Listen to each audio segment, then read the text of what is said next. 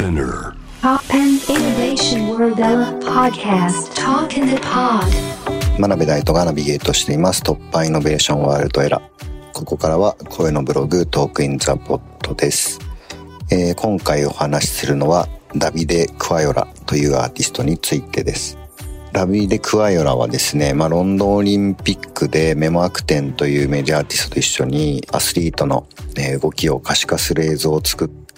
えーアーティストで、我々がいる、まあ、コミュニティでは、まあ、特にそれでよく知られていて、まあ、例えばアルスエレクトロニカの、えーデジタルコンピューターアニメーションで大賞を取ったりとかですね、フォームという作品で。まあ、すごく有名なアーティストなんですけれども、まあそういったそういうデジタルメディアアートっていう、えー形態で、えー作品を作っていると、まあ作品売買してるアーティストってかなり少ないんですね。実際に、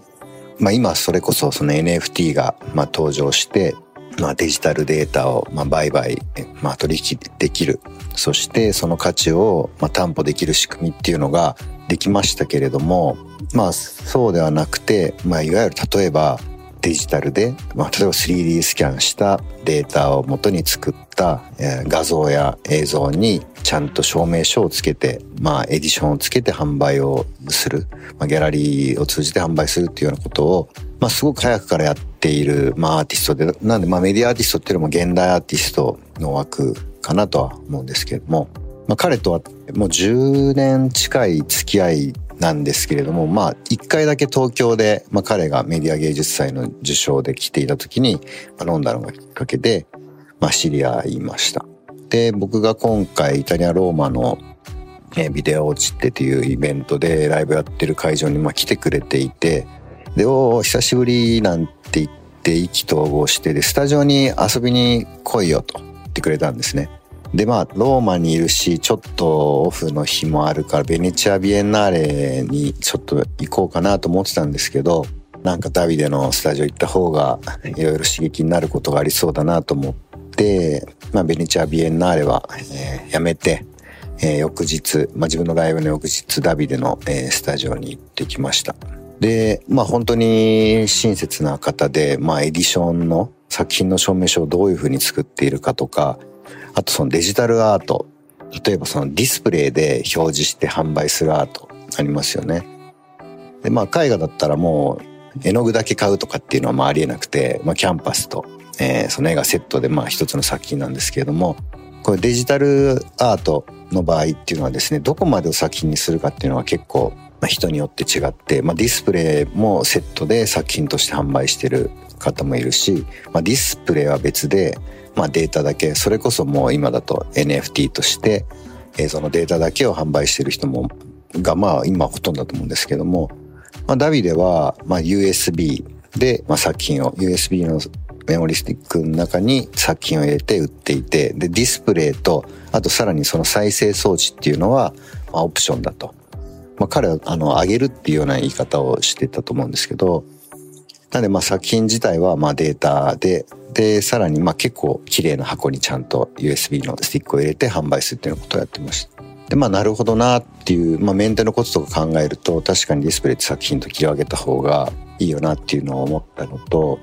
ただしインストラクションがすごくよくできていてあなたはまあどのディスプレイで購入者は好きなように展示ができるんですけど、まあ、これぐらいのサイズのディスプレイでこういう場所で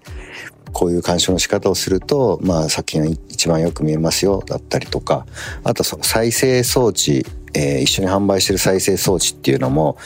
まあ、要はそのメディアプレイヤーですよね。そので映像と音声を再生する装置なんですけども、まあ非常にビットレートが高くて、まあ普通の市販されているメディアプレイヤーとかだと100メガ BPS とか、まあなんかちょっと圧縮かかってしまってるものが多いんですけど、まあもっともっと、えー高いレートで映像と音声を表示する、プレイバックするような、そういうメディアプレイヤーを、まあ、添付して販売しました。またそのメディアプレイヤーもね、ちゃんとロゴが入ってたりとか、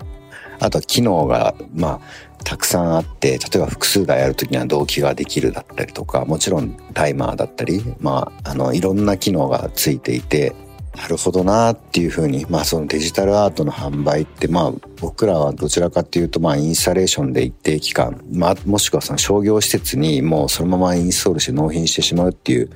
こととか多かったんですけど、まあ彼のようなやり方があるんだっていうのすごく、まあ勉強になりました。まあその後もね、彼にはいろんなお店ついてってもらったりとか、まあいろいろなスポット紹介してもらったりということもすごくお世話になったんですけど、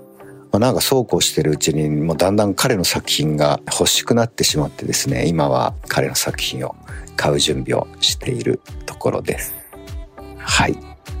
さて、えー、ここで一曲お届けします。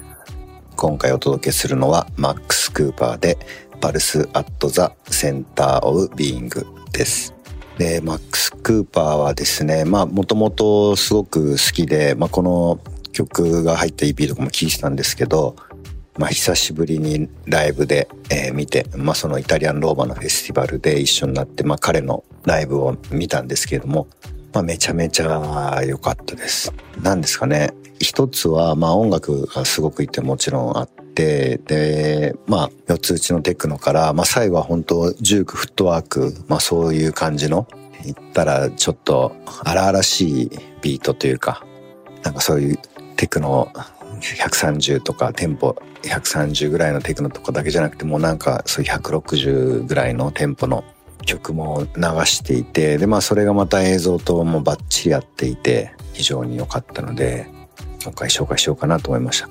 で、マックス・クーパー YouTube、Vimeo にたくさん、えー、オーディオビジュアル作品をアップしてるんですけれども、本当にどれも素晴らしいので、ぜひチェックしてみることを、えー、お勧めします。まあ僕もこの間会ったのは多分ソナーかコーチャラかで会って以来で久しぶりに、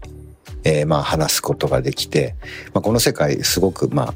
オーディオビジュアルのライブやる人ってそんなに多くないのでまあ狭い世界なんですけど、まあ、久しぶりに会うことができて、まあ、今度ちょっと一緒にあの日本じゃないですけどちょっとラジオに出てくれよみたいな話もあってすごくいつも刺激を受けてる方です。はい。それでは、はい。どうぞ。